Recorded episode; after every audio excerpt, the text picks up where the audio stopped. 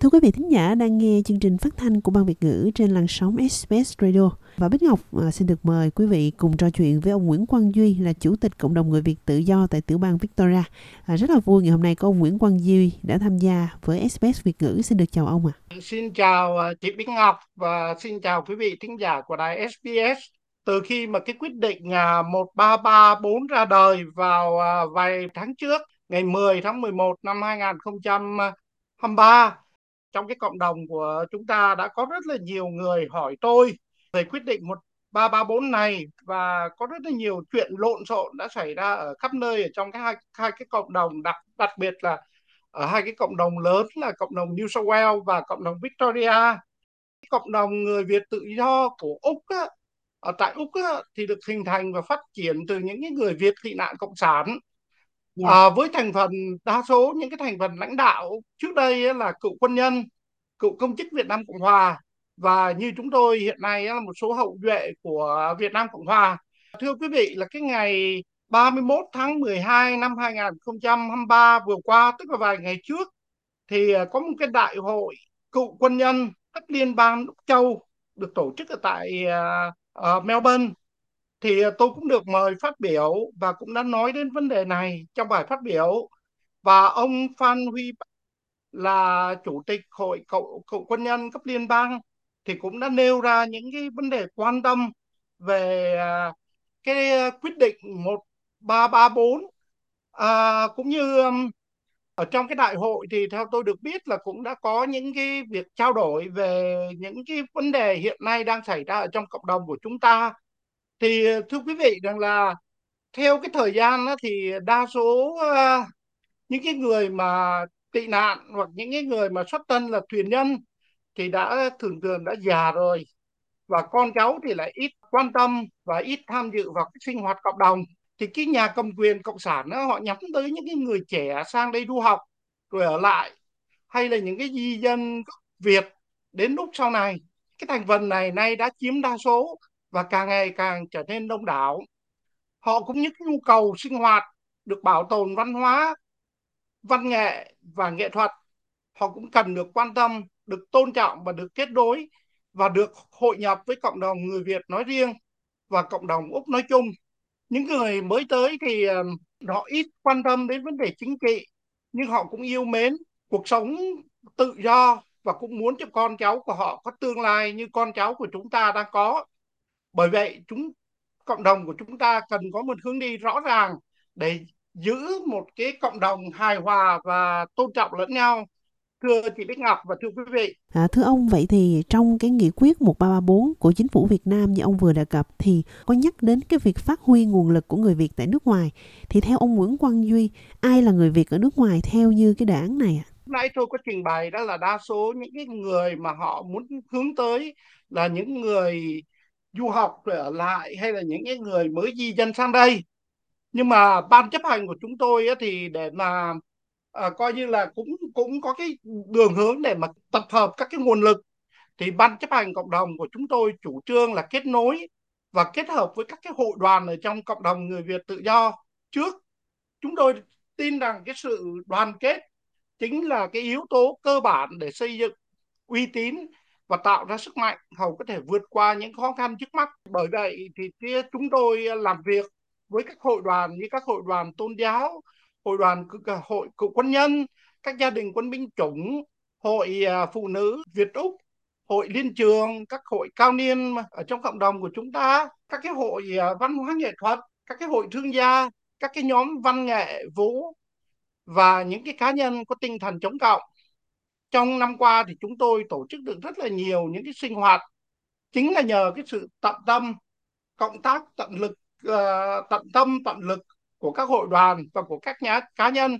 và mà chúng tôi sẽ tiếp tục được phương cách này để cho cộng đồng chúng ta có uy tín và tạo thêm được sức mạnh. Dạ thưa chị và thưa quý vị. Như vậy là cộng đồng người Việt tự do sẽ mở rộng cũng như là thể hiện cái tinh thần đoàn kết đối với những cái cộng đồng mới sau này. Từ đó có thể tạo được cái uy tín thì về phía cộng đồng có lo lắng cái sự bành trướng và mở rộng của nghị quyết 1334 này của chính phủ Việt Nam hay không? Và nếu như có thì giải pháp của cộng đồng như thế nào trong tương lai? Thưa với lại chị và thưa quý quý vị, thì khi mà chúng ta đã có thực lực rồi, thì không có gì chúng ta phải quá sức lo lắng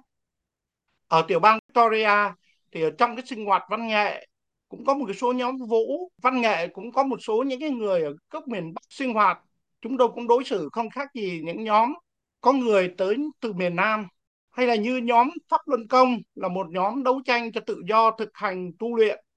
Mặc dù đa số là các thành viên là người ở miền Bắc mới tới, chúng tôi cũng luôn luôn cố gắng gắn bó và hỗ trợ nhóm này để tạo cái cơ hội để họ hiểu tôn trọng và hội nhập với cộng đồng người Việt tự do của chúng ta. Thì chúng tôi cũng tạo ra những cái sinh hoạt mời gọi những cái nhóm trẻ à, những cái hội sinh viên để tham gia vào những cái sinh hoạt cộng đồng. Cái cánh cửa cộng đồng thì luôn luôn mở rộng. Nhưng để vào cùng sinh hoạt mọi người dù mới hay dù cũ cũng cần phải tôn trọng trật tự phải tôn trọng lẫn nhau và cần tôn trọng một cái biểu tượng cờ vàng là cái biểu tượng của người Việt tự do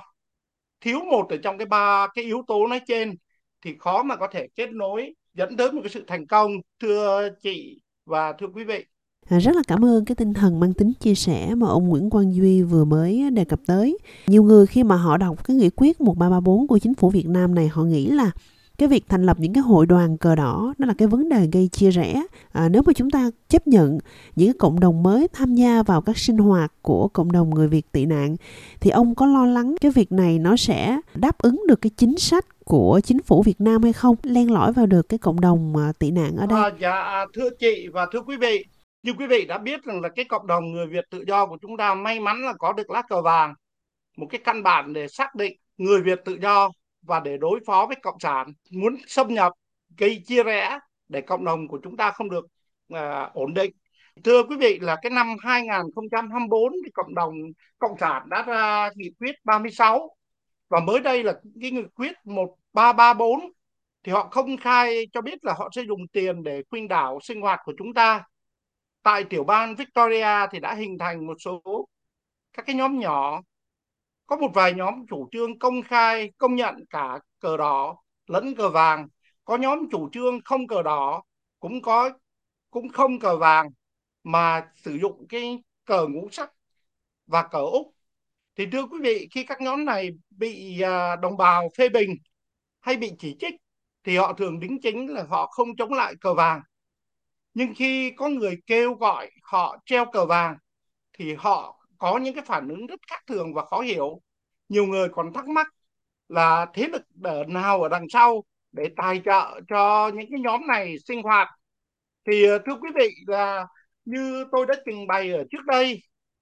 chúng tôi tin rằng bà con ờ, xuất thân là tị nạn hay là sang úc, dưới diện du học hay di dân đều yêu quý hai chữ tự do. Nên đa số người Việt chúng ta rất cảnh giác không để cho cộng sản dùng tiền hay dùng cứ các phương cách nào để kiểm soát ngay ở trên nước Úc. Thưa quý vị, dù cho nhà cầm quyền cộng sản có trăm mưu ngàn kế, có tiền, có quyền, nhưng cái quan điểm của chúng tôi là bà con rất sáng suốt và sự sáng suốt chính là cái chìa khóa để giải quyết cho mọi vấn đề. À, rất là cảm ơn ông Nguyễn Quang Duy đã dành cho Express Radio cuộc phỏng vấn này liên quan đến nghị quyết 1334 mà Phó Thủ tướng Việt Nam à, vừa mới à, phê duyệt gần đây. Thì trước khi mà chúng ta đóng lại cái cuộc phỏng vấn này thì ông có một cái lời chia sẻ nào đối với à, thính giả nghe đài không? Thưa chị và thưa quý vị, trước khi mà kết thúc cái cuộc phỏng vấn, dù cái nhà cầm quyền cộng sản có trăm mưu ngàn kế, có tiền, có quyền, nhưng cái quan điểm của chúng tôi là bà con rất sáng suốt hai cái chữ tự do, vì cái hai cái chữ tự do mà chúng ta đã phải bỏ nước ra đi, vượt biên như chúng tôi, hay là sang du học rồi ở lại, di dân sang này, chúng ta đã phải bỏ nước ra đi vì hai chữ tự do. Thành ra tôi tin rằng là bà con rất sáng suốt, và sự sáng suốt chính là cái chìa khóa để có thể giải quyết được mọi vấn đề, chống lại cái sự xâm nhập của cộng sản. Xin cảm ơn chị và xin cảm ơn à, quý vị. Lần nữa xin được cảm ơn ông Nguyễn Quang Duy ạ. à.